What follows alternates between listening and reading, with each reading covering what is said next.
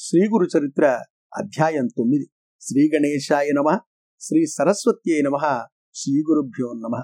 సిద్ధ సరస్వతి నామధారణతో ఇంకా ఇలా చెప్పారు.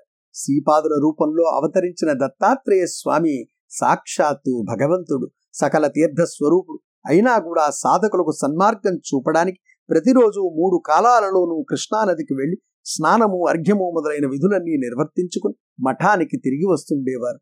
ఎవరి కృపాదృష్టి వలన భక్తులకు గంగాస్నాన ఫలం కంటే కూడా ఎక్కువ పవిత్రత పుణ్యము కలుగుతాయో అటువంటి స్వామికి నదీ స్నానం వలన కలుగుబోయే పుణ్యం ఏముంటుంది? ఆ గ్రామంలో ఒక చాకలి ఉండేవాడు. ఒకరోజు అతడు కృష్ణానదిలో బట్టలు ఉతుకుతుండగా శ్రీపాదస్వామి స్నానానికని అక్కడికి వచ్చారు. ప్రశాంతత దివ్య వర్చస్సులతో వెలిగిపోతున్న స్వామిని చూడగానే ఆ చాకలివాని హృదయంలో ఆయనపై అపారమైన భక్తి శ్రద్ధలు కలిగాయి. వారి రూపాన్ని చూస్తుంటేనే అతని మనస్సుకెంతో శాంతి చెప్పలేని ఆనందము కలుగుతున్నాయి. నాటి నుండి అతడు స్వామి నదీ స్నానానికి వచ్చినప్పుడల్లా దారిలో ఆయనకు సాష్టాంగ నమస్కారం చేసుకుంటుండేవాడు. ఒకరోజు అతడు నమస్కరించుకున్నప్పుడు శ్రీపాదస్వామి అతనితో నాయనా నీవు నిత్యము ఇంత శ్రద్ధాభక్తులతో నమస్కరిస్తున్నావు. నీ సేవ వలన మాకు సంతోషమైంది అన్నారు. నాటి నుండి అతనికి సంసార చింత నశించి మరింత భక్తి శ్రద్ధలతో స్వామిని సేవించసాగాడు. ప్రతిరోజు అతడు స్వామి యొక్క ఆశ్రమ ప్రాంగణమంతా శుభ్రంగా చిమ్మి నీళ్ళు చల్లుతుండేవాడు. అటు తర్వాతనే తన కులవృత్తి చేసుకోవడానికి వెళ్తుండేవాడు. ఒక వసంత ఋతువులో వైశాఖ మాసంలో ఒక రోజున స్వామి నవ్వుతూ అతనితో ఒరే నువ్వు రాజువై జన్మించి రాజ్యమేలుతావురా అన్నాడు. అతనికి ఆ మాటలకు అర్థం కాలేదు. తర్వాత ఒకరోజు అతడు గుడ్డలు తుక్కోవడానికి నది వద్దకు వెళ్ళినప్పుడు అక్కడ సుందర యువతి జనంతో కలిసి విహారార్థమై నదికి వచ్చిన ఒక యువరాజును అతని వెంట వైభవంగా తరలివచ్చిన పరివారాన్ని చూచాడు. ఆ దృశ్యాన్ని చూచి అతడు సమ్మోహితుడై తాను నిరంతరం చేసుకునే నామస్మరణ మరిచి తన్మయుడై కొంతసేపు ఆ దృశ్యాన్ని చూస్తూ ఉండిపోయాడు. తర్వాత అతడు మానవ జన్మమెత్తాక ఇటువంటి వైభవము సుఖము అనుభవించకపోతే జీవితమే వ్యర్థము.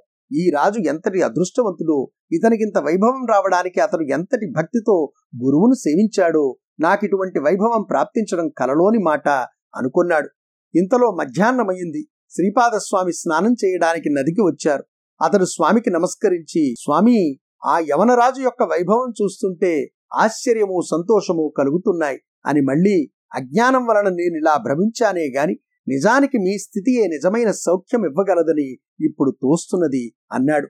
శ్రీపాదస్వామి దానికేమున్నది నీవు పుట్టినది మొదలు కష్టం చేసుకునే జీవిస్తున్నావు. అందువలన అతనిని చూడగానే నీకు రాజ్య భోగాలపై ప్రీతి కలగడంలో ఆశ్చర్యమేమీ లేదు. నాయనా నీవు రాజువు కావాలని మనస్ఫూర్తిగా కోరుకున్నావు కదా నిస్సంకోచంగా చెప్పు అన్నారు. చాకలి వెంటనే స్వామికి నమస్కరించి స్వామి నా అజ్ఞానం మన్నించి నన్ను అనుగ్రహించు అని వేడుకున్నాడు. స్వామి నాయనా మనస్సులో బలంగా కలిగిన సంకల్పం నెరవేరవలసిందే. లేకుంటే ఇలాంటి వాసనలు మిగిలి ఉన్నంత వరకు మళ్ళీ మళ్ళీ జన్మిస్తుండవలసిందే. నీకు ఆ రాజ్య సుఖాలు ఈ జన్మలోనే కావాలా? లేక మరుజన్మలో కావాలా? సంకోచించకుండా చెప్పు అన్నారు. అప్పుడు అతడు సిగ్గుతో తలవంచుకుని ఇప్పుడు నేను ముసలివాడినయ్యాను. ఈ జన్మలో అంతటి సుఖం లభించినా తృప్తిగా అనుభవించలేను. కనుక నాకవి మరుజన్మలో లభిస్తే వాటిని ఆజన్మాంతము అనుభవించగలుగుతాను అన్నాడు. అప్పుడు స్వామి నాయనా ఇలాంటి కోరికలు తమోగుణం వలన కలుగుతాయి. అవి కలిగాక ఇంద్రియాలను మనస్సును తృప్తిపరుచుకోవాలి. లేకుంటే మనసు నిర్మలమవక ఎన్నో జన్మలకు కారణమవుతుంది. నీలో రాజ్యకాంక్ష సుఖలాలస బలీయంగా ఉన్నాయి.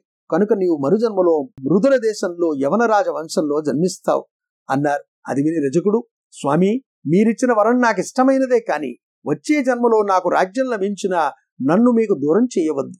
మీ ఎందు దృఢభక్తి ఉండేలా అనుగ్రహించు. అప్పుడు నాకు మతద్వేషం ఉండకూడదు అని వేడుకున్నాడు. శ్రీపాదస్వామి ఇప్పుడు నీ వెట్టి వైభవం చూచావో అట్టిదే మరుజన్మలో పొందుతావు. అప్పుడు మేము అవతరించవలసిన అవసరం వస్తుంది. అప్పుడు మేము నృసింహ సరస్వతి అనే సన్యాసి రూపంలో ఉంటాం.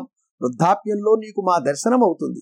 తక్షణమే నీకు జ్ఞానోదయం అవుతుంది. భయం లేదు. ఇక నీవు వెళ్ళి రావచ్చు అని ఆశీర్వదించి ఒక వింతైన నవ్వుతూ అతని వైపు చూచారు.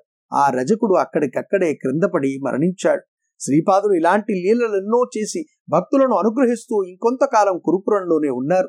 ఆయన నివాసం వలన ఆ కురుపురం ఎంతో ప్రసిద్ధికెక్కింది. ఒకప్పుడు ఆయన నేను ఇంతకుముందు అంబికకు జీవితాంతము శివపూజ చేస్తే మరుజన్మలో నా వంటి పుత్రుడు కలుగుతాడని ఆశీర్వదించాను. నాతో సమానుడు మరొకడు లేడు గనక నేనే ఆమె గర్భవాసాన అవతరించి నా మాట నిలబెట్టుకోవాలి అని తెరచారు.